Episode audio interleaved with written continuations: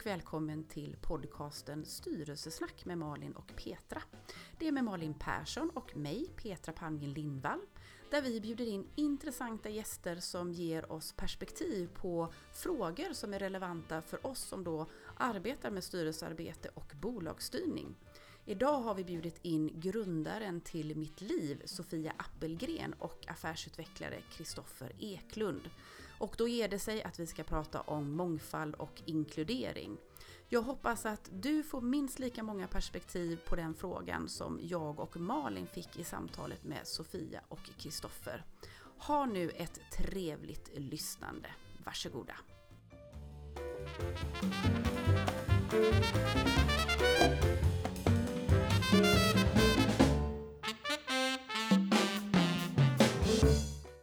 Välkomna till Styrelsesnack med Malin och Petra.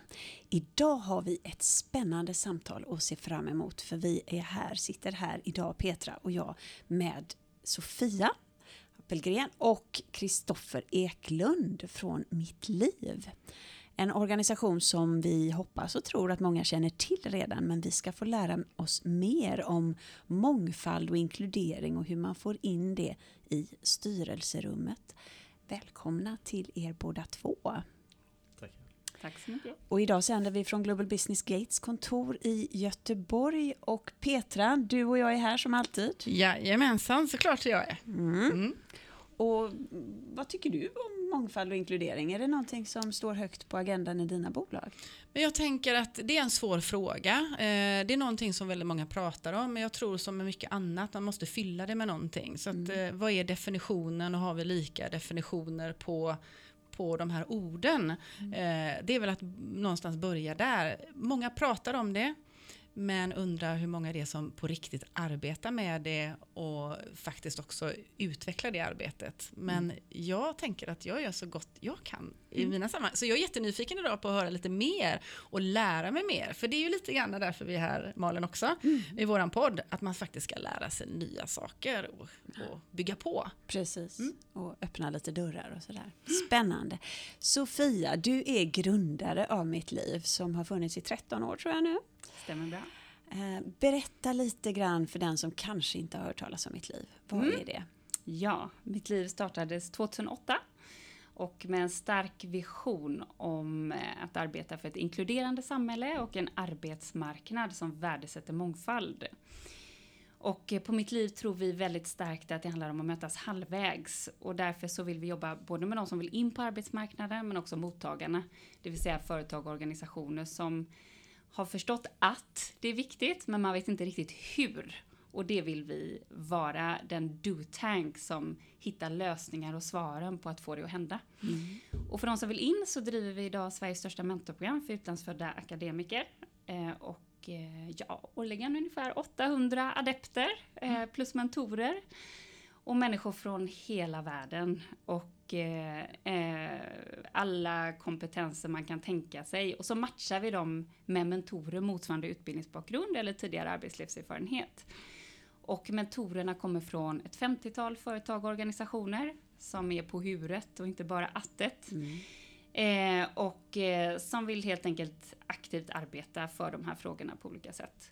Och sen så har det, skulle jag säga, sedan sex sju år ungefär eh, ja, trycket på oss har ökat och man vill ha mer kunskap i de här frågorna. Så att ungefär hälften av vår omsättning idag är en konsulting där vi går djupare in i frågorna och eh, har utvecklat mängder av olika lösningar eh, för företag och organisationer. Mm.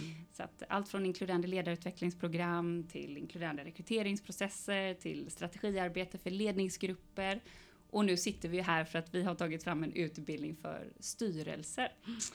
Så att det har varit en fantastisk resa. Det är har det varit. Superspännande och det ja. där vill vi ju höra mer om, just att ta in det i styrelserummet, för det är därför vi är här. Och jag älskar det du säger om en do-tank och inte en think-tank, utan mm. det är en att göra. Mm. Vad tänker du, Petra? Nej, men jag tänkte lite grann, eh, hur bra är vi liksom rent vetenskapligt kring de här frågorna? Alltså hur mycket forskas det på eh, de frågorna som ni jobbar med och hur, hur tar ni in det i ert arbete?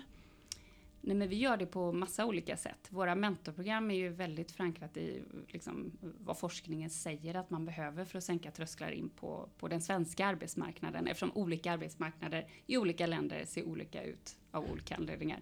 Men, så att det är väldigt viktigt för oss att, att liksom, använda forskningen i allt vi gör.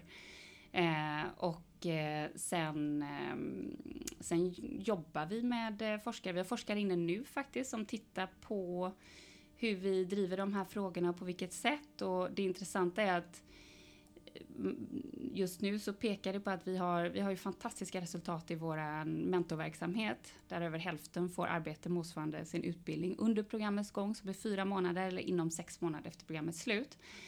Men nu har vi också forskare som är inne i, en liten, liksom, i fler delar av verksamheten. Och som indikerar att vi har större påverkan med det vi gör idag i våra bolag och hos våra uppdragsgivare än i mentorprogrammen. Mm. Så att den analysen är, är, och rapporten kommer vara klar inom ett år. Och det är vi väldigt nyfikna på att se mm. hur de metoder och verktyg som vi ändå utvecklat under åren faktiskt förflyttar och påverkar mindset i, i mm. rätt riktning. Mm. Mm. Spännande. Mm. Och du har ju gjort, apropå just den här podden kring styrelsearbete. Mm. Du är grundare, du är entreprenör, du har haft andra verksamheter före Mitt Liv.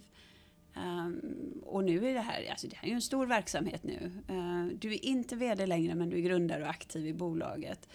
Hur fungerar styrelsearbetet och hur funkar det med ägare och hur, hur ser det ut? Ja, men um, det har varit en jätteresa mm. från att man börjar och, och jaga adepter ute på arbetsförmedlingar i, runt stan och på gymnasieskola, allt vad det har varit, till att man har byggt eh, liksom struktur för en verksamhet. Mm. Eh, så jag har ju haft duktiga människor omkring mig som har visat vägen på den resan. Och också tränat mig att ha de här olika hattarna. Mm. Därför att man har en hatt som ägare, man har en hatt, jag sitter också i vår valberedning. Mm.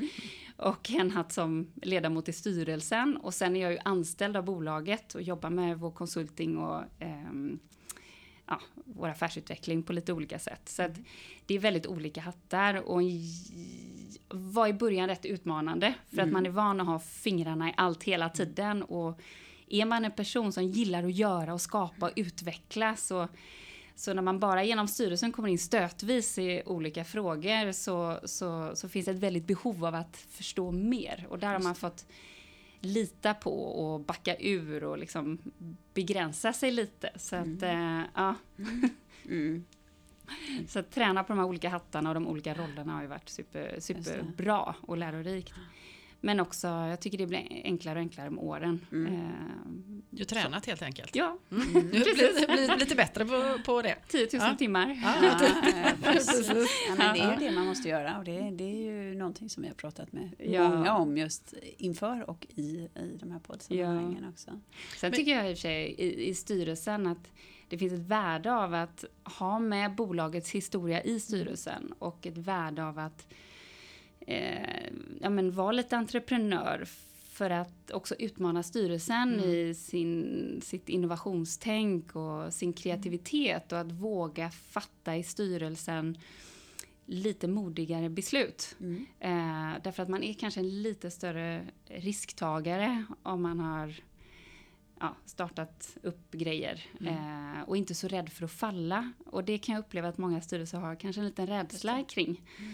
Och att där, där ja, så jag tänker att alla styrelser skulle ha en entreprenör i sin styrelse. Mm, som vågar utmana. Som vågar utmana. Mm. Mm.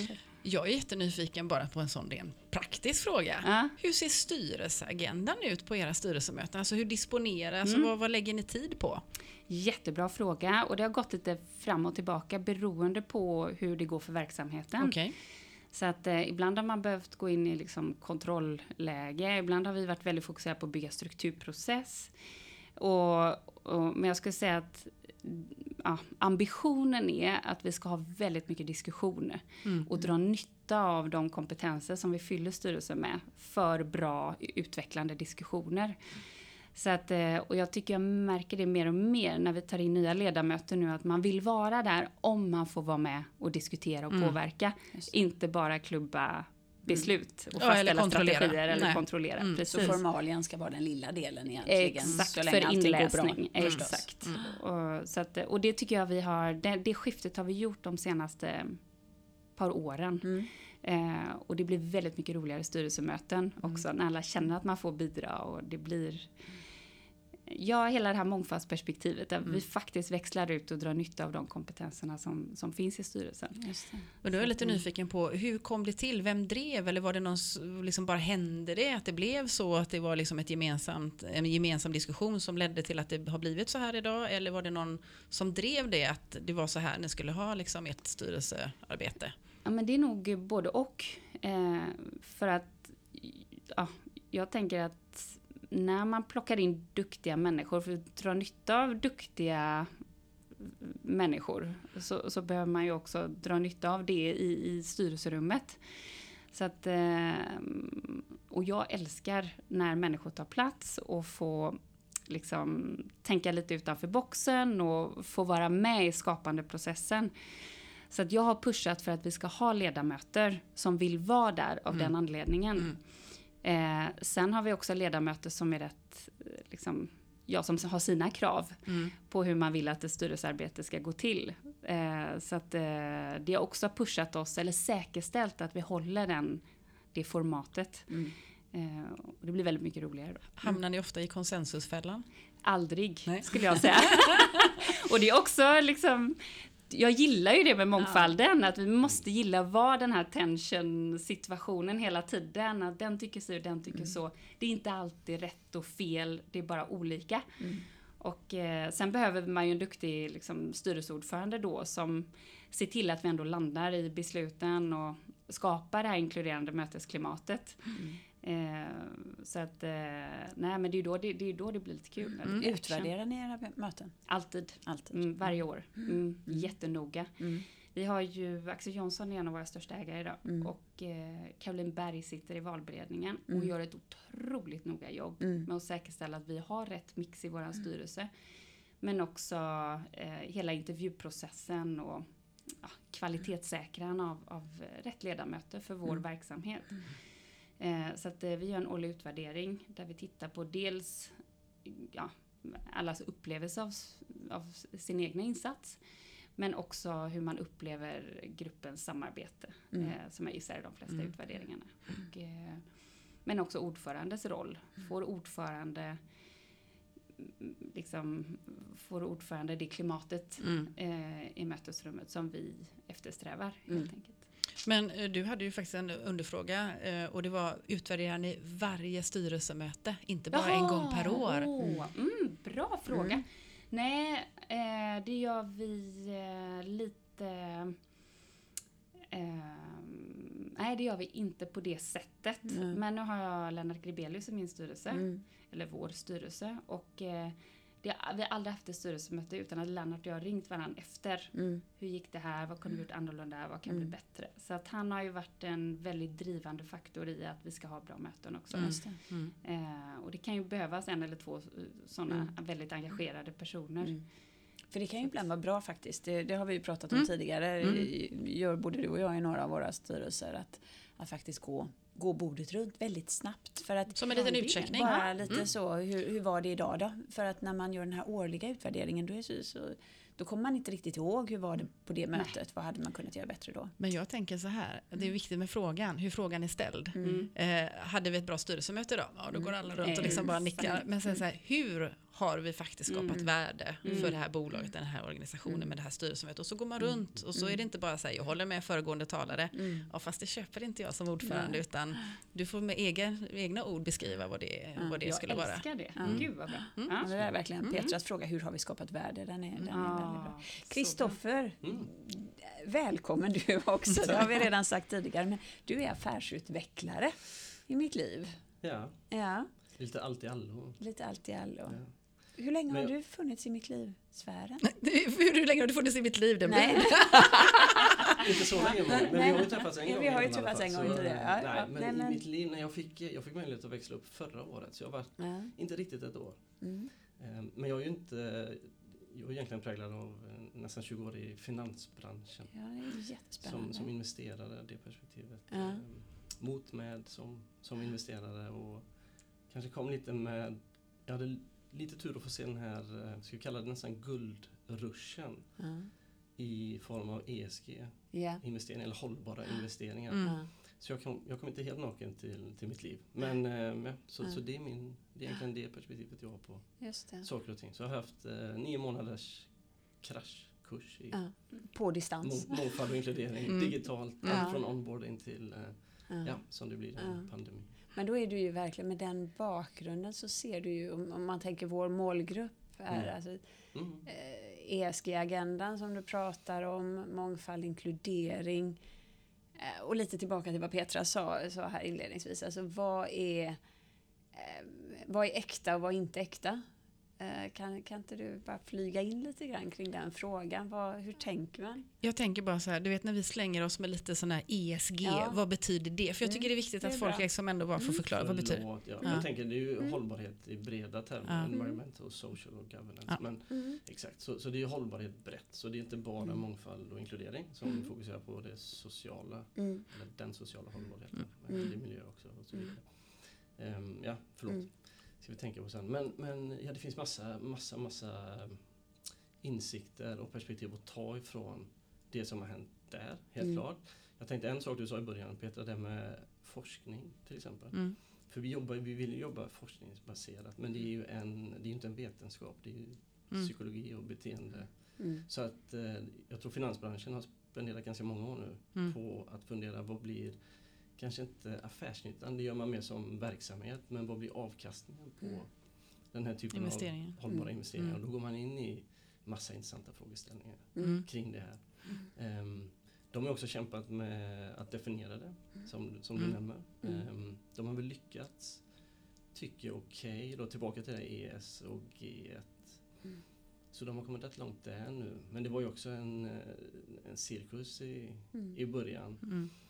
Då är det perspektiv som är, och det, det får jag nog säga, att det är ju trots allt en rätt homogen grupp mm. människor som jobbar med investeringar. Verkligen. Um, I alla fall det är min erfarenhet. Mm. Och då har jag jobbat i, det är lite bättre utomlands, jag var i London i tio år mm. och sen har jag varit på hemmaplan och i Danmark. Mm. Men um, hur, hur man kan gå ifrån att kanske inte riktigt tro på någonting, men inse att det finns en affärsnytta, lite omvänt mot mm. den typen av affärsnytta vi ska förhoppningsvis diskutera sen. Mm. Men och hur man, hur man ställer om nästan en hel industri och, mm. och, och liksom går efter det och, och tror på det. Mm. Um, så det, det tänker jag, det tar vi i alla fall lite... Uh, ja, men vi ser det positivt, för det finns många, det finns många som ska omvändas mm. där ute. Mm. Uh, och, och många styrelser, om vi ska tillbaka till styrelserummet, som... Mm. Kanske behöver en liten kick och, och, och så vidare. Så, ja. För om ni skulle... Alltså, ni sitter ju på erfarenhet och kompetens, insikter eh, inom det här området. Och, och säkert många andra områden också, men inom det här området. Eh, och så, så, så kommer den styrelse, en styrelseledamot eller en styrelseordförande eller en styrelse och, och säger, visst, det låter väl spännande, men varför? Var, var, varför ska man jobba med de här frågorna då? Är det inte lättare att bara... Vågar någon ställa den frågan idag? Nej, det, ja, det är ju intressant. Våga, nej, det tror jag knappast, men, men ni kanske hör dem dolt. Men, men... Nej, det är inte så dolt. Det är nej. många som undrar varför. Det är så. Ja, uh-huh. och, ex- och väldigt låg kunskap i styrelserummen om okay. vad vi menar med mm. social hållbarhet och mångfald och inkludering. Mm. Och jag tycker bara om man tittar på, på de här tretton åren på mitt liv. Hur det har gått från att vara en liten, liten liksom, C S R-fråga någonstans. Mm. Eh, Gå i en på social responsibility. Ja. Eh, exakt. Mm. Och sen, sen har man, jag skulle säga de senaste eh, två åren blivit en ledningsgruppsfråga. Vi har allt fler ledningsgrupper som hör av sig. Mm. Och dels på grund av då trycket från vissa styrelser. Mm. Men, mm. men också omvärldens krav. Mm. Eh, hur det handlar mycket om, och styrelsen är ändå ytterst ansvarig f- för mm. bolagets mm. strategi och lönsamhet och allt det här, och vill man inte liksom, man måste vara medveten som styrelse om vilka signaler man skickar ut i omvärlden mm. eh, och till, framförallt till sin organisation, om hur prioriterat mm. de här frågorna är, och också liksom hur och, och bättre förstå Eh, hur vi attraherar de bästa medarbetarna, och, och hur de här frågorna kopplas till affärsstrategin, hur, och lönsamhetsperspektiven och så vidare. Så, vidare. Så jag tror att mm, det finns mycket varför. Men eh, du har ju också lite investerare. Mm, jag, men jag tänker någonstans innan vi släpper in Petra där med, med, med affärsnytta kontra att man ska göra någonting därför att det finns lite externa krav. Mm. Mm. Alltså det är ju lite, mm. gör vi det här för att vi har en upplevelse och en insikt att det är bra mm. eh, för oss, eller gör vi det för att det finns krav, man måste ticka lite boxar, alltså så. Vad säger du, Kristoffer? Ja, och vi träffar ju på alla ha. typer kan man säga. Men du har ju såklart de som av, kallar det nästan inifrån. Och det är om det kommer från styrelsen eller ägarna eller inifrån bolaget eller en drivande vd. Men som, som, som vill det här av liksom egen vilja. Och det kan vara då, det kan vara affärsnytta i det, absolut. Det kan vara samhällsnytta. Man känner att man har trots allt ett litet, kallar det ansvar som, som företag. Mm. Utöver att bara maxa vinsten för aktieägarna. Och det är ju i Sverige, det, är, och det, det här växer ju också, jag kan prata lite om det sen kanske, men det, mm. det är ju framförallt utomlands så tycker man ser mer och mer av det här. Mm. Många exempel. Um, men den här gruppen som, um, ja, men som har tagit lite längre tid och, mm. och så vidare, det affärsnyttan, det är ju ett sånt perspektiv som, som börjar, börjar sätta sig och pengar, alltså money talks liksom. Så att det, mm. där finns det absolut en länk till, till att vissa, vissa bara jobbar med det mm. på grund av det. Mm. Det är såklart för oss som ett liv så vill vi alltid jobba med sådana som kallar det vill jobba med det. Mm. Syftet ska vara positivt. Mm. Men sen kommer vi också till den sista gruppen där det då liksom, framförallt på grund av externa mm. faktorer eh, behöver börja jobba med det. Mm. För att investerare till exempel ställer väldigt hårda krav eller för mm. att eh, liksom, vi har signat Agenda tjugo trettio och alla offentliga mm. instanser mm. kräver ett visst mm. ansvar och att vi delar det eller att media ligger på, alltså det finns ju massa externa krafter. Mm. Så, eh, så vi jobbar med dem med. Mm. Och, men vad är erfarenhet där då? Alltså kan man, om man inte har insikt från början men man inser att det finns externa krav, kan man börja jobba och så öppnas ögonen? Eller, eller? Man får hoppas på det. Det mm. blir ju aldrig riktigt bra, är väl nästan vår erfarenhet, om man inte ja. i slutändan känner att jo, men det, här, det finns ju någonting mm. här. Liksom. Mm. Eh. Nej, inte bara krav. Sen har vi en lagstiftning att förhålla oss till allt det här. Mm. Men, men också, jag tror det är viktigt att som verksamhet, arbetsgivare hittar sitt syfte med mm. det hela. Mm. Och att man hittar en gemensam ambitionsnivå i sin styrelse till varför och vart man vill. Mm. Och också som ni var inne på, att man pratar samma språk. Man reder ut begreppen, vi pratar om, om frågorna på, på samma sätt. Vi menar samma sak. Mm. Så att, men jag, jag tror när det blir bara krav en must do mm. så, så, så ramlar det på engagemang och, och förmodligen blir det bara en, en pappersprodukt i en mm. låda mm. och där vill ju vi inte vara, utan allt vårt arbete handlar ju mycket om att förstå liksom ambitionsnivå, varför, hur mm. blir vi best practice och mm. vad resulterar det i helt enkelt för vår verksamhet mm. och vår lönsamhet. Mm. Nej, men jag tänker lite grann det här med att eh, om man tar styrelseperspektivet så är vi ju där på uppdraget av ägarna. Ägar, mm. Vi hoppas ju att vi har ägare som har tagit fram eller liksom diskuterat fram ett ägardirektiv, och det blir ju sedan uppdraget för oss i styrelsen, och sen så kan ju vi samarbeta på lite olika sätt och det ser olika ut i våra bolag med eh, organisationen sen. Då har jag lite olika frågor i det här. Det ena handlar om vad, när ni går in och jobbar med företag, eh, vad brukar då de här frågorna komma ifrån initialt? Eh, för som styrelseengagerad så kan jag ju utmana ägarna i sitt ägardirektiv. Det kanske inte är det första jag gör, men... men mm. Så. Eh, och, och samma kan ju liksom en vd och ledningsgrupp utmana sin styrelse och, och vice versa. Och då tänker jag så här, var brukar det här initiativet komma ifrån? Och eh, hur mycket pratar ni då om att alla behöver prata sig samman oavsett liksom, mm. sitt, sin funktion och sin roll mm. kring det här? Nej, men alla behöver prata sig samman. Mm. Eh, alla behöver förstå vad och varför. Mm. Eh, och sen tänker jag, jag ja, min erfarenhet av att det här kommer från, alltså att det finns olika drivkrafter i frågan beror väldigt mycket på vilken typ av verksamhet det handlar om. Eh, och vissa kan ha väldigt stora utmaningar när det kommer till mångfald och behöver hitta lösningar och kanske jobba med sin organisationskultur för att möta det. För att mm. inte tappa människor eller bara mm. hantera konflikter. För att mångfald innebär också en, en, en massa utmaningar om man inte leder det på rätt mm. sätt. Och skapar rätt förutsättningar. Eh, men andra, jag träffade ett stort globalt bolag häromdagen där vi jobbar med Head of Strategy eh, globalt. Och eh, deras största oro är att de tappar många unga kvinnor. Mm. Därför att man har pratat mycket om sitt syfte för bolaget. Så kommer man in och så upplever man inte det och så får man inte rätt förutsättningar. Mm. Utan man kommer med sin dator och sätter sig på kontoret och så får man inte den känslan som mm. man fick i intervjuprocessen och så vidare. Mm.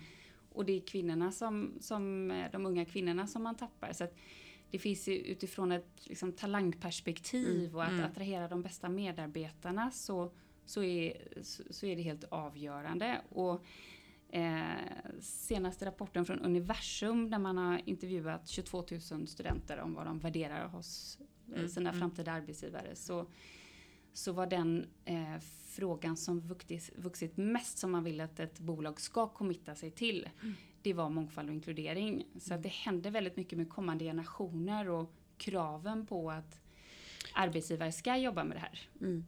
Men skulle du säga då, för, för jag fick inte riktigt svar på frågan, nej. Tyckte jag. Ja. Jag vet inte.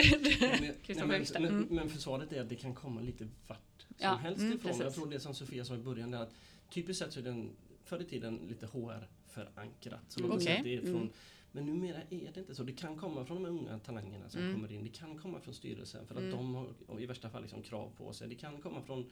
från vdn som har med ett mm. vd-nätverk som vi... Alltså det kan, mm. det, så det är mer ut... Men ser ni något mönster där, tänker jag bara? Är det, är det, jag är det? Mönstret är i så fall att det är inte H R nödvändigtvis som driver mm. det längre. Ledningsgruppen. Mm. Ja. Mm. Mer där då. Ja, mm. okay. Vilket är fantastiskt. fantastiskt. Ja, det är fantastiskt. Mm. Mm. Och där ser det väldigt olika ut. Vilka krav man har från sin styrelse mm. eh, och inte. Mm. Mm. Så att eh, många önskar att man hade haft styrelsens stöd mm. i frågorna för att få rätt förutsättningar. Mandat, och hur gör man då då? Om man säger att oh, det önskar vi, vad gör man då för att få det? Nej, men jag tror man måste gå till sin styrelse mm. och, och också ta ansvar för att förklara hur, hur viktigt det är mm. att göra den resan. Mm. Och att styrelsen där lyssnar på det och tar ansvar mm. för, för att eh, själva säkerställa att man har rätt kunskap. Och tillsammans med ledningen jobba med de här frågorna. Mm. Jag bara tänkte på en sån datapunkt att det är trots allt, jag tror det är lite mer än tvåtusen bolag i Sverige som måste producera en hållbarhetsrapport. Mm. Och det är ju ett mm. sätt att liksom, ja, precis som vi redovisar varje år mm. finansiellt sett. Så, mm. ja. I O P V C gick igenom ett gäng av dem där för något år sedan. Vet ni hur många styrelser som signerar, alltså undertecknar den hållbarhetsrapporten? Jag tror inte ens det var tio procent. Va? Och om du läser i rapporten, mm. och de är ansvariga. Ja, alltså visst, de ska, absolut, mm. absolut. Och, och i rapporten, om man sen läser dem, så kan det finnas lite länkar så till styrelserna, men mer än hälften. Det, mm. det står ingenting om styrelse, inte i mm. förvaltningsberättelsen, inte i... Alltså, så att, jag, mm. jag vet inte om det där är ett litet... För vi skulle inte säga att vi har suttit och träffat alla styrelser ute i Sverige. Så det, det, men jag tror det... Jag, ja, men jag tänker också... är nog lite så här... Mm.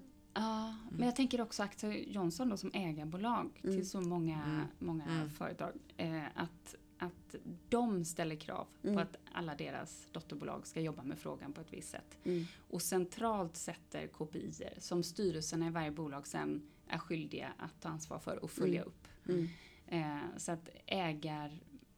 påverkan i de här frågorna är superviktig. Mm. Och sen glömmer man ofta valberedningen, tycker jag. Att, att det är en sak att jobba med frågan ut i sina organisationer, men att säkerställa att man har en mix i sin egna styrelse. Mm. Där gör valberedningar, valberedningar ofta ett ganska fattigt jobb. Att man går till befintliga nätverk och drar mm. i redan kontakter. Då kan man faktiskt också se på valberedningens sammansättning som inte alltid är så mångfaldig. Mm. Ja. Nej, men jag tänker, jag, jag var, nu när du pratar om K P I-er, hur man liksom då mäter och följer upp och så, det är jag jätteny, jättenyfiken mm. på. Vad är det för K P I-er som vi faktiskt kan arbeta med i styrelsen? Det är den ena frågan. Sen vill jag bara göra en reflektion då, återigen det här med valberedning. Mm. Om vi då pratar om alla bolag vi har i Sverige och inte bara de större och noterade mm. bolag, utan som, som jag då som representerar mm. kanske lite mindre och mer stora bolag och som oftast inte har valberedning, utan det är ju ägarkollektiv. Mm. På ett eller annat sätt som, som är valberedningen, fast inte på det ut. Så, så vi bara, det är ju inte bara valberedning eller den typen av bolag att vi har, kan prata mm. till alla bolag när vi mm. förhåller oss till frågan. Mm. Även de riktigt små bolagen mm. som förhoppningsvis ska bli större och får en en påverkan så småningom i samhället då. Vi har, vi har några kunder på Mitt Liv som är, det är tio stycken anställda och mm. det är fantastiska organisationer. Och vet mm. du vad, man känner, man känner, det är lite som Ikea. Jag tror att det är ju början mm. som det är som lättast att få det rätt. Mm. Och det får de här organisationerna. Mm. Medan man jobbar med de lite större bjässarna, ja det kanske finns en större budget och strukturer mm. och jobba med och så vidare. Men tid, alltså. Mm. Det är tungt och det, ja. mm. Mm. Så, nej, så vi har, vi har hela spektrat och det är rätt och klart att ja, men så bara så vi alla, ja, pratar till alla för det, så att det är lättare, ja, men det är jätteviktigt. Ja. Ja. För bredden att ta i sig. Kopior, mm. mätetal. Ja, mäta, och det här är ju superhett. Mm. Ja. Ja. Så nu ger jag du på den så kan jag ta nästa. Ja, det tar kappen så kör. Men det bra, vi, jo, och, och vi jobbar, och det jobbar vi med också nu. Så att det, vad ska vi börja? Jag tror nästa, vi får ta lite definitioner. Mm. Alltså, ja, man, men gör det. Gör det. Mm. För, för att um, vi, när man pratar om mångfald, vi väntar med inkludering. Mm. Så i grund och botten, det här med att hitta en skön mix mm. av olika saker, olikheter och så vidare. Det kanske är i grund och botten liksom perspektiv och bakgrunder och erfarenheter. Det är, liksom, det, är det man är ute efter. Mm. Det är jättesvårt att mäta, mm. såklart. Mm.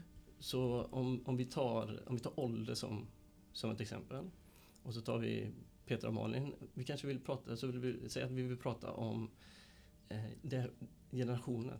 Att kunna ha flera generationer som jobbar tillsammans, att kunna förstå olika organisationer, eller förlåt, generationer, att sen kunna förstå en slutkonsument, allt det här positiva som finns där. Petra, du kanske, du kanske, låt oss säga, inte bara växte upp med din generation, men du bodde hos dina farföräldrar, du studerade historia på universitetet, du jobbar på högskolan, på fritiden med unga vuxna. Alltså du kan, du kan ju ha en en generationsförståelse eller en generationskunnande mm. som är på en hög nivå, medan du Malin, mm. ja, men du kanske växte upp med ditt gäng mm. och ni delar värderingar och mm. du känner en tillhörighet där, men det stannar där. Och skulle man mäta det hos er två så skulle man få två olika utslag. Men det är också oerhört, oerhört svårt mm. praktiskt sett. Mm. Så vad man gör är att man faller liksom lite tillbaka på det här, ja, lite, lite second best, och, och, och i det här fallet så är det ålder. Mm. Och man kan tyvärr inte ens vara så specifik att man kollar på en ålder. Så Peter, om du är trettionio, tack, så kommer du, så kommer du få, du kommer hamna i samma grupp som trettioåringar. Mm. Ja, vi kör decennier här. Mm. Mm.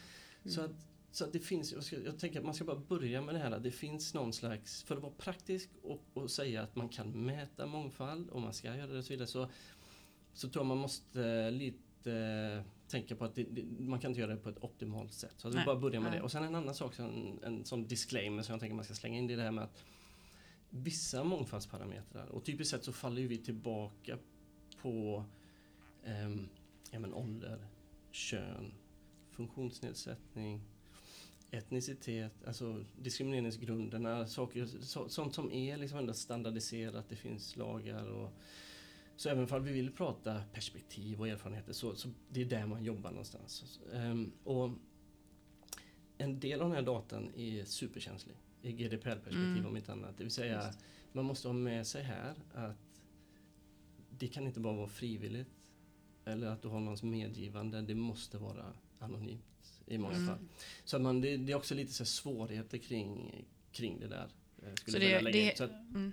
ja, så det är helt enkelt svårt också då att eh, använda sig av datan av den anledningen som du beskriver nu då. Alltså att det, det blir, för det försvårar det lite grann. Det försvårar det och det blir lite, lite suboptimalt. Ja. Men, så jag tror bara man ska ha med sig det. Men, mm. men med det sagt, så om man vill skapa någonting, följa utvecklingen på någonting, sätta mål, strategi tillbaka till styrelsen, att, att eh, kunna, ja, men, kunna, kunna, kunna visa på liksom mångfald och inkludering, om man är duktig på det och inte duktig på allt, allt det, det kräver ju kanske i alla fall i, i någon slags utsträckning att man försöker och att man mäter. Mm.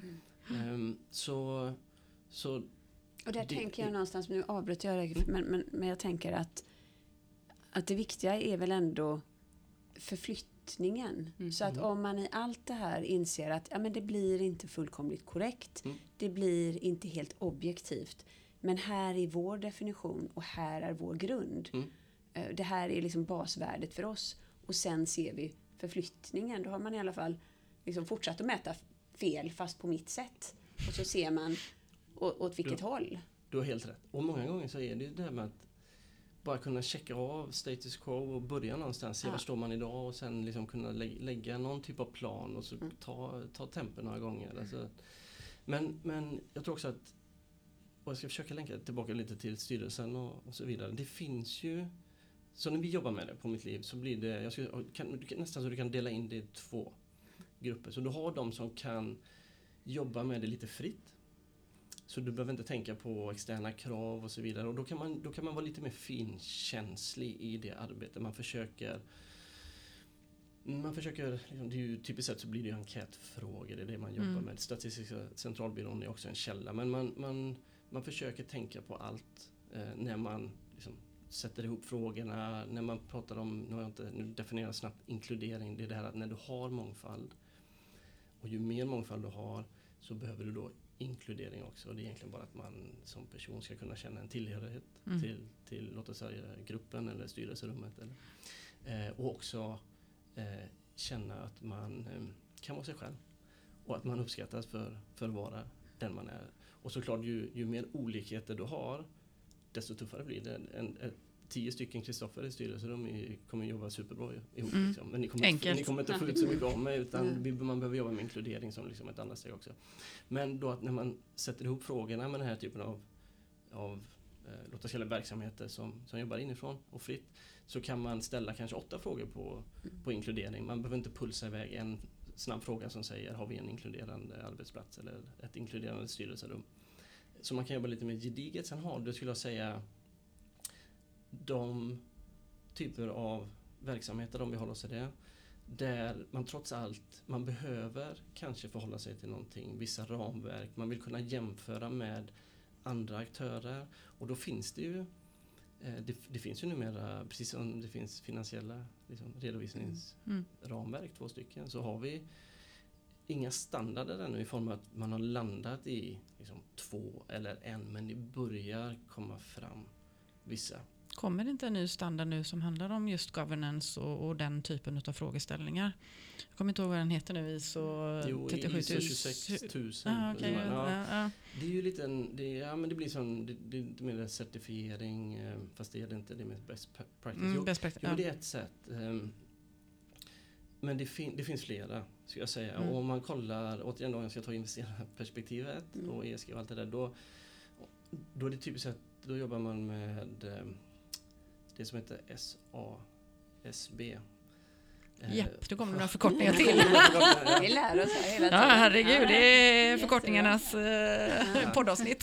Jag vet vad, vi skippar förkortningarna. Men, men, men det är mer att säga att eh, det, det finns vissa ramverk där ute som, om du tar en, en jätte som Blackrock till exempel, som ja. har varit rätt, varit rätt mycket i media i Sverige. Mm, de har varit ute, det har ju stått en del om dem faktiskt. Jag plockar lite sen också, mm. det, och det är superintressant såklart, liksom, av olika mm. anledningar. Men, Men de förordar ju, eh, precis som alla, alla andra investerare, så vill de ha så mycket transparens som möjligt. Det är så mm. de kan utvärdera sina bolag. Ehm, och det är så de kan påverka bolagen. Styrelserna framförallt, ska jag säga, mm. inte bolagen. Det är ju mm. absolut de ska jobba via styrelserna. Ja. Mm. Ja. Ehm, men, och det de då, i den här eh, ja, questen för transparens, så, så är det ett ramverk som de tycker att alla ska använda. Så det finns några sådana, och det, då, det jag försöker säga, det, då är det liksom nästan förprogrammerat hur du ska mäta. Mm. Så då kan du gå in där och då väljer man, ja men du vet, jag är den här typen av verksamhet och det här är mitt segment, och så har de, så är det liksom har de liksom valt att okej, ja. då är det de här frågorna som är materiella för dig, eh, och kom ihåg mm. det investerare som ligger liksom bakom, och så, så blir det x antal frågor som man ska Mm.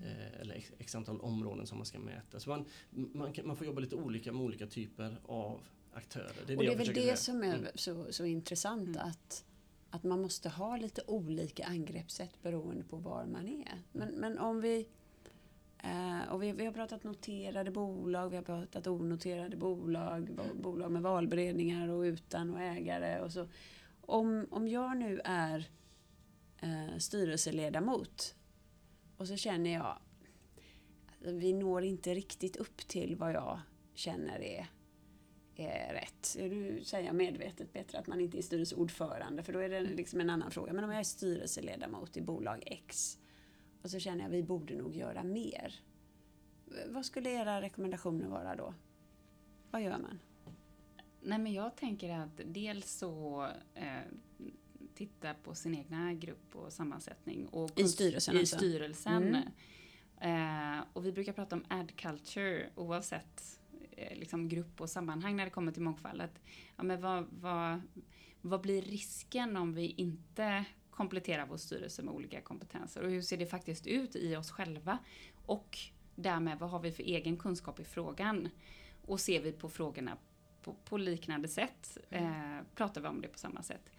Och sen så skulle jag säga att eh, ja, kanske inte de små bolagen eller arbetsgivarna eh, alltid har en hållbarhetsansvarig. Men det ska finnas någon i organisationen som styrelsen kan gå till mm. och lära sig mer och fylla på sin kunskap för att bättre förstå verksamhetens behov och vad man står och eh, status på frågorna. Eh, och... Eh, Det ska alla i styrelsen ta ansvar för. Mm. Att säkerställa att man, man har liksom, ja, rätt kunskapshöjd helt enkelt. Just det. Eh, och sen så, det spelar, jag tänker att är man ledamot och vill driva de här frågorna så får man ju ta stafettpinnen och se till att frågan kommer upp på bordet. Mm. Eh, och också ta ansvar för att ordförande förstår hur viktigt det är att ha det som en punkt på agendan. Mm. Eh, och sen kan man komma med massa förslag och idéer, eh, bland annat att det kan vara en del av liksom, ledningens eller vdns faktiskt, eh, det ska kännas i plånboken om man inte jobbar med frågorna. Mm. Eh, ja, det finns massa, massa olika mm. sätt. Men... Finns det någon mångfaldsparameter, för, för det är ju liksom flera aspekter på mångfald, finns det någon som är viktigare än de andra för att lyckas? Oj, vilken bra fråga. Jag tror återigen att det beror på vilken typ av verksamhet man är. Eh, vi träffar ju arbetsgivare i industrin som är väldigt mansdominerade. Och då har man kanske prio på, på en mångfaldsparameter. Kvinnor i många fall. Hur, får vi, hur attraherar vi kvinnor till vår organisation? Eh, och hur får vi dem att växa och ta chefspositioner? Eh, I andra fall kan det vara... att man vill nå väldigt ut detaljhandeln och ut till många ny, olika kundgrupper, olika marknader och bättre förstå det perspektivet, hur man jobbar med de frågorna. Så att det beror nog väldigt på vilken typ av verksamhet man driver och det behöver styrelsen förstå. Mm. Eh, vilken vilken liksom mångfald är mest relevant för oss och hur jobbar vi aktivt mm. med den utifrån ett lönsamhetsperspektiv. Ja. Mm. Nej, men jag tänker lite grann så här, um, som styrelse så är det så många frågor som är så viktiga. Mm. Ja, men vi pratar innovation, vi pratar mm. hållbarhet, vi pratar mångfald, alltså vi pratar så många. Och dels så kommer det ju, dels så märker ju vi, har vi märkt över tid att det ställs ju fler formella krav och det kommer inte bli enklare för styrelse eller bolag i framtiden på, mm. på det perspektivet. Och sen så är det så här, det här är viktigt på styrelseagendan. Mm. Och då är det så otroligt många frågor som är viktiga på styrelseagendan. Hur gör man då för att liksom få ihop det här? För det känns ju som att det är ett heltidsjobb att jobba i en styrelse om man nu ska ha allting på agendan. Hur tänker ni där liksom? För någonstans så måste man ju faktiskt prioritera eller, eller förhålla sig till vad är viktigt för vårt bolag och vad, vad är det vi ska ändå liksom sätta högst upp på våran agenda och, och vilka är det då som kanske går igenom alla frågor? Eh, liksom på, på, på snedden om man säger så, som finns med i alla frågor. Mm. Jag bara, jag bara, för, för ibland så kan man ju storkna som, eh, som styrelsearbetare. Mm. Herregud vad jag ska kunna. Och man känner sig mindre och mindre och mindre. Eller li, mer liten för att eh, för det är så mycket man behöver fylla på. Och man är ju ingen övermänniska heller. Eh, och till slut så blir det ju att ska vi ha femton pers i styrelsen för alla, vi ska ha alla de här parametrarna. Mm. Alltså, hur, hur tänker ni där? Jag tänker att, eh, att man har det som en avrapporteringspunkt en gång om året på sin styrelseagenda. Som ett tema, tänker som ett du? Tema, ja. Absolut. Mm. Och eh, att, det kontinuer- eller att det löpande då finns möjligheten att gå till sin organisation och uppdatera sig om mm. man har ett intresse. Mm. Och sen, så länge att lyser grönt så, så behöver det inte bli ännu ett möte om saken utan, utan man gör en, en plan, sätter en ambitionsnivå. Eh, och eh, ha det som en avrapporteringsfråga en gång om året i styrelsen. Mm. Mm. Eller ett tema, för man, vi vill ju diskutera också. Så ja, tänker jag. Så att ja. även om det är liksom, vi tar tid för det vid ett styrelsemöte till exempel då, mm. per mm. år, för att ändå liksom ha frågan Exakt. aktualiserad. Men som mm. du säger, är allting grönt, så kan man ju tänka sig att då diskuterar man kanske lite mer hur vi kan förflytta det ytterligare framåt. Ja. Eh, är det liksom lite orange och rött, och då, kanske mm. vi har, då måste vi kanske diskutera vad gör vi här och nu. Ja, precis. Ungefär så. Så att, mm. så det är grönt så är det lugnt. Men sen tänker jag att mångfald och inkluderingsfrågan är kopplad till innovation. Alltså den lyser mm. igenom i princip allt. Mm. Eh, kring Men det är det jag menar. Kreativitet, mm. innovation och så vidare. Och, ja, exakt. Och lönsamhet. Ja. Mm. Och mer vinst. Mm. Om det inte var det i styrelsens jobb. Mm. Och komma Va? dit. Så att mm. jag, jag tror man kan inte ducka för det. Man måste, man måste testa och ge det en chans, skulle jag vilja säga. Mm. Men då den här styrelseledamoten igen, jag är tillbaka till ja. den här styrelseledamoten som, mm. som sitter och, och, och känner att ja, men det här är viktigt, det måste vara viktigt. Mm. Och som till och med tror på det som du mm. säger, Kristoffer, att ja, men det här är affärsnytta, mm. det är lönsamhetsdrivande. Mm. Men vet inte riktigt och, och, och, och liksom, mm. kan vi, kan vi hitta det någonstans och säga det är så här. Är det, övertal, är, är det övertalningar av resten i styrelsen ja, också att förstå? För det, för det är ändå liksom att få med de andra på banan. Och, och det kan ju vara svårt att göra själv. Och mm. särskilt om man är en lek, alltså om du inte är expert på det, mm. då får man väl ta in, alltså, såklart prata med din ordförande, mm. men, men ta in den hjälpen då. Liksom, och försöka, för det börjar precis som Sofia säger, mm. att man behöver ju förstå det först. Mm. Och, och då är det lättast att liksom titta på sig själv och titta mm. på styrelsen. Och så hitta ett gemensamt språk, att lära sig definitionerna, att Att börja fundera på det. Mm. Att börja diskutera det. Och, och för att komma dit, för att få med det resten. Men jag skulle säga det som... Jag vet inte, det beror såklart på vilken typ av styrelse. Mm. Och allt, men har ni inte en hook? Ja, men jag kan förstå dig lite. Därför att de sammanhangen jag har suttit i, där man är kanske yngst, kvinna...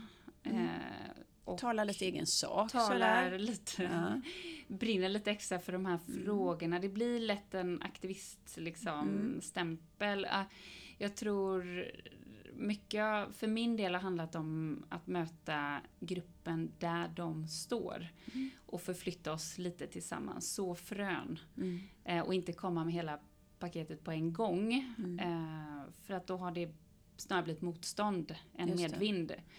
Eh, så att, att eh, min lilla erfarenhet och mitt enda tips det är att, att liksom så frön yeah. eh, och hitta någon allierad. Därför är man minoritet eller enda som brinner för frågorna i, i styrelsen så så, så, så, så så är det nog en ganska lång resa att få, få igenom eh, ett arbete kring det. Mm. Men jag tror man får liksom För, lära sig vilka är de andra, hur står de i frågorna, finns det någon som man kan liksom kroka armen lite mm. så att man blir två eller fler Just det. Eh, och, och att man låter frågan växa mm. snarare än att trycka in den mm. om det inte kommer ett stort krav från ägare eller eh, andra krafter. Mm. Malin, är det, är det tufft? Berätta, Nej. varför kommer, var kommer frågan? Var kommer Nej, frågan? Alltså jag Tycker, jag, jag kan se att det kan vara tufft um, i, i vissa bolag. Personligen har jag inte upplevt det. Uh,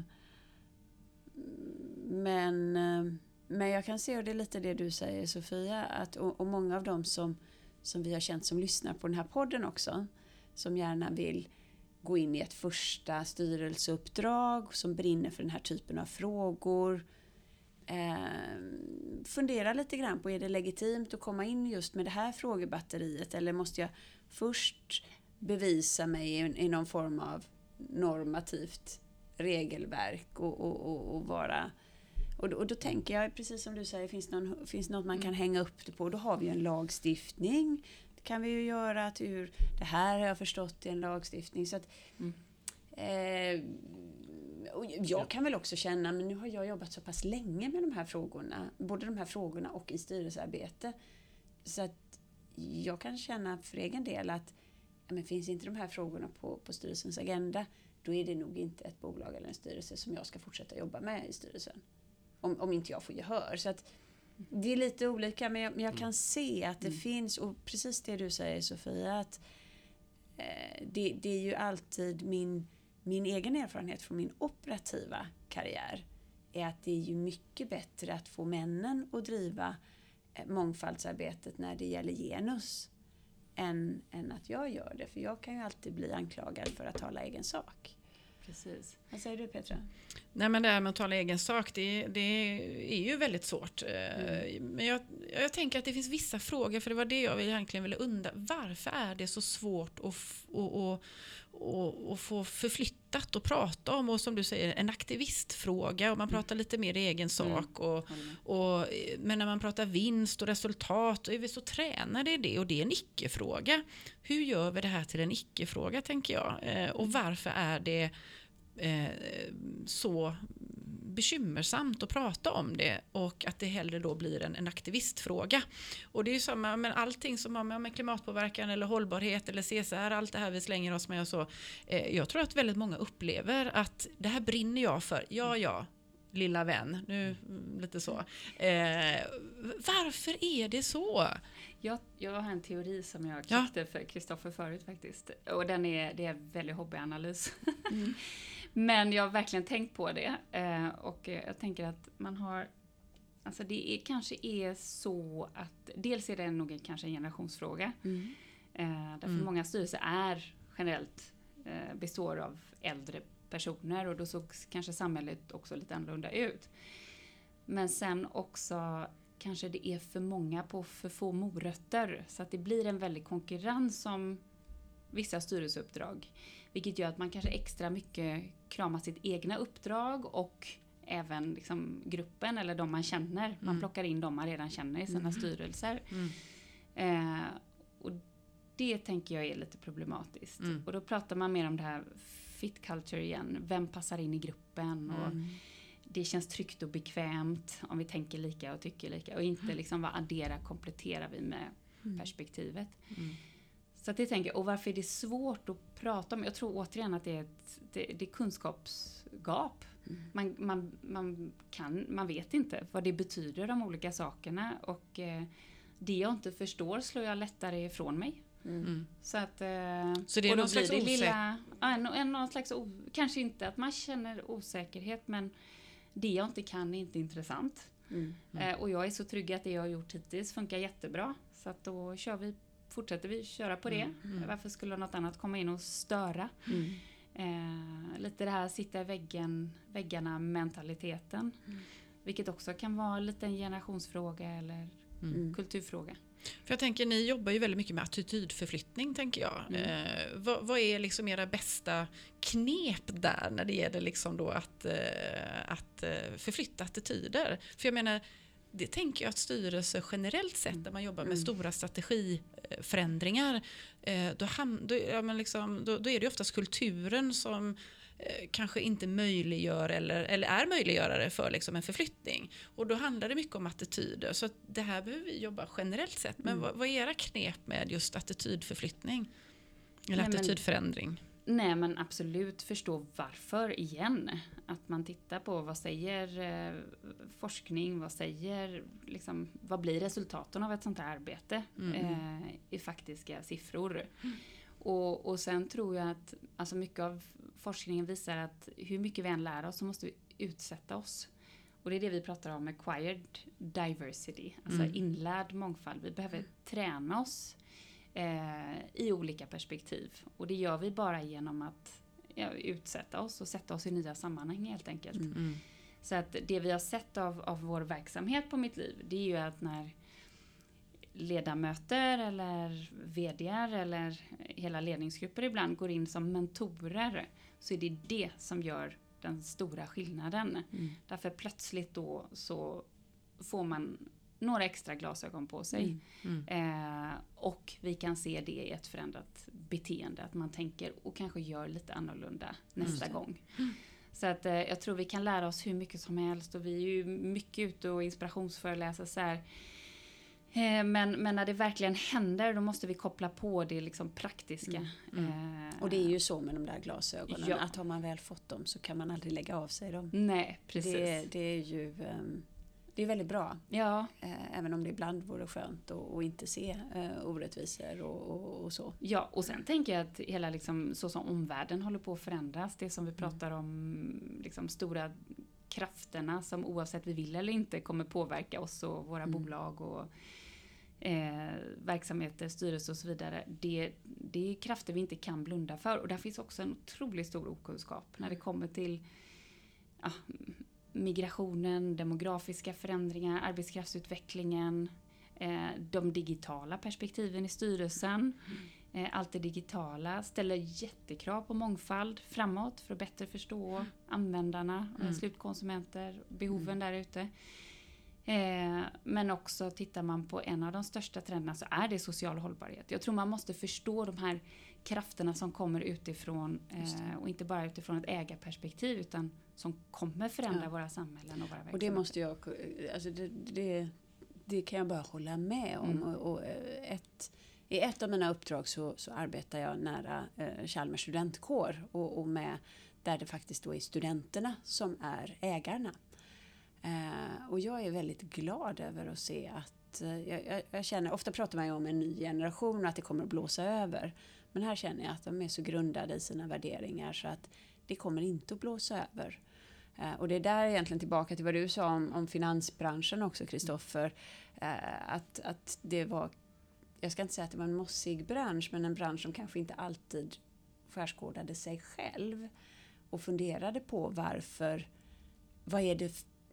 Jag tycker det är så positivt om, om ett företag ställer sig frågan, vad gör vi för fel när vi inte får en mer mångfaldig ansökningsmängd eh, alltså människor som söker sig till oss. Att man då går tillbaka till sig själv och säger, vad är det som gör att vi inte är intressanta, attraktiva? Eh, och där, det, det är väl egentligen där du är också, Sofia, att... att, att det händer någonting där ute, så att är man inte på den här frågan så är man snart ute. Ja, och, och jag kan uppleva, jag vet inte vad ni upplever, men att gapet mellan styrelse och, och liksom den faktiska verksamheten kan bli lite stort. Mm. Eh, och att jag hörde ett väldigt lite inspirerande exempel tycker jag, där man eh, tog en av sina eh, ja, praktikanter som skulle in i juristbranschen som adjungerade med på ett styrelsemöte för nya perspektiv. Det skulle man ju liksom faktiskt kunna använda vid varje styrelsemöte, att plocka in människor eh, som frågorna i slutändan berör mm. för att bredda styrelsens perspektiv och få en djupare diskussion. Mm. Eh, mm. Det håller jag med om, och jag vill samtidigt säga till alla de som, som lyssnar och som, som tänker att det här var ett bra förslag, att, att tänka till av respekt för den personen som adjungeras in. För vi har gjort det här i, i ett av mina bolag, att vi eh, bjuder in high potentials för att göra presentationer för att vi i styrelsen ska få lära känna dem, vilket är jättetrevligt. Eh, och så sa vi att, men ska vi inte låta de här personerna vara med hela mötet som adjungerade? Vilket de var. Och det var väldigt bra. Men man måste också vara medveten om att den här personen kan faktiskt stå i beroendeställning till andra personer som, som ska göra presentationer på mötet. Eller som man pratar om på mötet. Så det, det är inte en helt enkel sits. Det är som vi ibland säger, att man kan inte prya i en styrelse heller. Utan man, mm. man, så, så man måste hantera det på ett bra sätt. Men mm. jag, verkligen att få in det perspektivet tycker jag är spännande. Petra, säger du? Men jag tänker, i ett av mina bolag så har vi diskuterat, kanske inte just den här frågan, men det, det kan ju vara lika relevant, att vi kommer ha en person som kommer utifrån, som har då en expertkompetens kopplat just, nu forskar den här personen på just styrelser eh, och kopplat till det här området då, som ska sitta med oss vid tre, till, tre styrelsemöten för att hjälpa, alltså sina glasögon, för det är ju det, man blir ju liksom lite hemmablind till slut eh, med, med utifrån perspektiv glasögonen, titta på hur diskuterar vi, hur pratar vi, hur följer vi upp det som är det här området som vi vill förflytta oss på, och hur vi i styrelsen kan hjälpa till i den förflyttningen. Vi tror att vi är väldigt bra, men vi vet inte. Så det här är någon form av utvärdering eller genomlysning av vårt ar- praktiska arbete som den här personen ska göra eh, under tre tillfällen för att liksom ge oss feedback. Naturligtvis levande i mötet också då. Eh, men så att det blir på ett bra sätt. Det skulle man ju kunna tänka sig att göra i den här typen av frågor också. Absolut. Absolut. För att ge liksom praktiska tips för styrelsen. Att nu har jag varit med tre möten och ni har inte en enda gång. Eller ni har gjort de här grejerna som är väldigt, väldigt bra. Fortsätt med det. Kanske ytterligare ett steg eller vad det nu kan vara för någonting. Det har jag också varit med om. Det är väldigt bra. Och då är det ju inte en person inne från bolaget. För den, men det är ju naturligtvis under sekretess. För det är ju den typen av, av ämnen som hamnar i styrelserummen. Så det skulle man ju kunna göra. Jag jobbar ju också med adjungerade i mina styrelser mm. från den mm. egna organisationen, men jag, det, det är en utmaning, mm. absolut. Mm. Du svarade bra, det var det svaret vi skulle göra tidigare, Malin. Får jag säga en sak om finansbranschen? Ja. När du det har hänt. Nej, nej, men jag skulle alltså vilja säga att, för att det är en sak, den delen som handlar om investeringar, mm. investmentbanking och kapitalförvaltning och så vidare, mm. men vi har ju, om vi tar finans i helhet, vi har ju flera av de stora bankerna som kunder, mm. där pågår det en massa positivt arbete och, och det, det här är också lite intressant i relation till vissa av frågorna jag ställt innan. Jag tror vissa branscher är, de är så mogna mm. och de kan också ha gått igenom vissa situationer där de framstår i ett visst dager och så vidare. Och där det är uppenbart för dem att på marginalen så är det här en grej som kan göra en jätteskillnad. Mm. Och, och de, så, så, att, så att jag tror, vi ska bara säga det att det pågår rätt mycket positivt arbete ute också i den här branschen. Vi är med om det och ser det. Så att, jag ska bara undersöka det lite också. Ja. Ja, men jättebra. Men jag tänker att väldigt många av våra svenska bolag är ju inte noterade, är inte stora, de är inte beroende av bankerna för de klarar sig själva. Eh, ja, men det har gått ganska bra och så här, och fat and happy och, och, och ja, så. Då tänker jag, hur får vi de här nya bolagen och de befintliga bolagen som inte får liksom syns i media och inte har de här kraven och inte möter banken som ställer krav utan, och kanske inte heller möter vissa leverantörer eller kanske inte heller medarbetare för man kanske är på en ort där det finns få arbetsgivare. Alltså det finns ju massa olika parametrar som kan mm. spela in här. Hur får vi de här att liksom börja prata om det här och sätta det på, på bordet liksom? Och det börjar ju någonstans med ägarna, mm. tänker jag. Jag För de måste ju köpa in sig på det även mm, om det börjar pyr i, ja. i bolaget i övrigt va? Men, Nej, men jag men... tänker vårt egna lilla bolag på Mitt Liv. Mm. Att mycket är ett mindset. Hur tänker vi när vi bygger vår styrelse? Och vad, vad blir risken om vi inte har, har det dels i gruppen men också jobbar med det aktivt själva? Så jag, jag tror att det är en mindset-sak mm. igen. Mm. Och att man behöver kanske lite verktyg och tänka... är då inte fit. För mm. att det är så lätt att göra det. Det är så vi funkar i vår natur. Vi söker det som är likt och mm. vi vill bekräf- bli bekräftade i våra åsikter och tankar. Det känns mer bekvämt. Så att, så att jag tror att jag tror det. Att mm. det är en, en, en inställningsfråga. Jag har tänkt så hela tiden. Att vad är det vi missar här? Hur kan vi, hur kan vi komplettera? Hur kan vi säkerställa att vi inte missar någonting. Så det kan ju vara någon slags fear of miss out som mm. barnen pratar om hemma. Mm. Mm. Mm. Men vad missar vi och vad blir risken om vi inte får de här glasögonen i vår styrelse? Och att man hela tiden utgår från vad har verksamheten för behov mm. snarare än vilka personer känner jag som kan sitta i min styrelse. Mm. Och där tycker jag man landar ganska ofta. Mm. Eh, liksom vem, vem och inte vad ska den här personen tillföra. Eh, mm. Mm. Jag tror också bara att slänga in snabbt. Mm. Jag tror det finns så många fler Sofia idag än vad det fanns för. Mm. Så det, kom, det är mycket underifrån. Per pratade om det i första, i första podden mm. också. Vet mm. det med, liksom, ja, det nya, hur de driver mm. saker och ting. Mm. Och de, alltså det, jag tror mycket av det kommer därifrån. Mm. Ja. Så vi kanske får vänta lite och det kanske tar lite tid på landsbygden och så vidare. Men det finns mer Sofia idag, mm. helt klart. Mm, härligt. Men, men, jag, jag, hoppas. Jag, jag kan ändå liksom reflektera över att det, jag har varit i några bolag där man, det går lite för långsamt. Mm. Så de här Sofierna som kommer in, eh, de går, de lämnar. Eh, det går inte tillräckligt fort. Mm. Och, och ibland så kan det ju också vara så här, där jag har sett detta eh, och varit nära personerna för att jag har varit lite kanske mentor eller coach liksom så här då. Eh, och jag bara, ha uthållighet, ha uthållighet. Nej, jag nej, jag vill inte.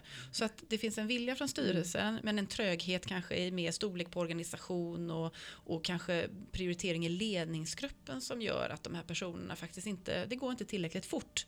Eh, och så lämnar de istället då. Eh, så det är bara en reflektion mm, att mm. fasen var synd mm. eh, när vi har de här hos oss, att de mm. lämnar oss. Men mm. det är ju tillbaka till bolaget då, mm. att ja, vi tappar talangerna. Mm. Just av, för att vi kanske inte då ger dem den möjligheten och är tillräckligt snabbfot som vi behöver vara. Och det är ju viktigt när man gör analysen av varför mm. man tappar ja. talanger. Mm. Eh, att, att faktiskt lyfta upp på bordet, mm. elefanten i rummet. Liksom, var det här en aspekt på, på, på det hela? Jag tänker också för egen del. Skulle, skulle det vara så att man skulle söka jobb någonstans, så skulle jag ju titta, hur ser ledningsgruppen ut? Hur ser styrelsen i det här bolaget ut? Vilka mm. glastak måste jag krossa om jag ska in i den här verksamheten? Mm. Och, och vill jag göra den resan, för att det kommer ställa andra krav på mig. Mm. Eh, och den resan, det är lite, det är, ja kanske. Mm. Men eh, förväntningarna är nog ändå att man ganska snart ska spegla och möta den verkligheten som vi, vi har omkring oss. Mm. Så härligt. Att, eh, mm. Mm. Det tycker jag egentligen får bli slutklämmen. Eh, att möta den verklighet vi har kring oss. Och... Eh, stort tack för idag, Sofia och Kristoffer från Mitt Liv, mm. som, som är en väldigt viktig och fin organisation som man också kan ta kontakt med om man behöver praktisk hjälp. Och, och jag kan känna, Petra, att vi har pratat om mångfald och inkludering utifrån flera perspektiv nu. Vi har pratat om det som en, en värderingsfråga, en möjlighet. Men vi har också sett den andra delen. Att mm. det kan ses som en risk. Och då är det definitivt på styrelsens bord. Mm. Och, och, och det baseras också på regelverk. Så att jag, jag tycker att med den här podden så har, det, har jag fått svar och inspiration på många frågor. Eh, men också väldigt tydligt att det här är en fråga som, som kommer att stanna på styrelsens bord tillsammans med ledningen. Mm. Men det är som med alla andra våra avsnitt, så han, det, det kommer mer frågor i huvudet på en, så att man vill ju bara fortsätta. Men eh, lyssnarna ska ju också orka lyssna på våra avsnitt, eh, även om de är hyperintressanta. Och som du brukar säga, Malin, ofta så är det att man vill lyssna om och om igen, för varje mm. gång man lyssnar så hittar man någonting nytt i samtalet, så att det rekommenderar vi. Ja, men stort tack till er för att ni vill komma hit och dela med er, och som sagt, det skapar mer frågor. Vi får väl se vad vi hittar på lite framöver i, i, inom samma område kanske. Precis, mm. det gör vi. Det är vi som tackar. Ska jag säga. Mm. Mm. Tack så jättemycket. Tack så jättemycket. Kul att vara här. Tack. Tack.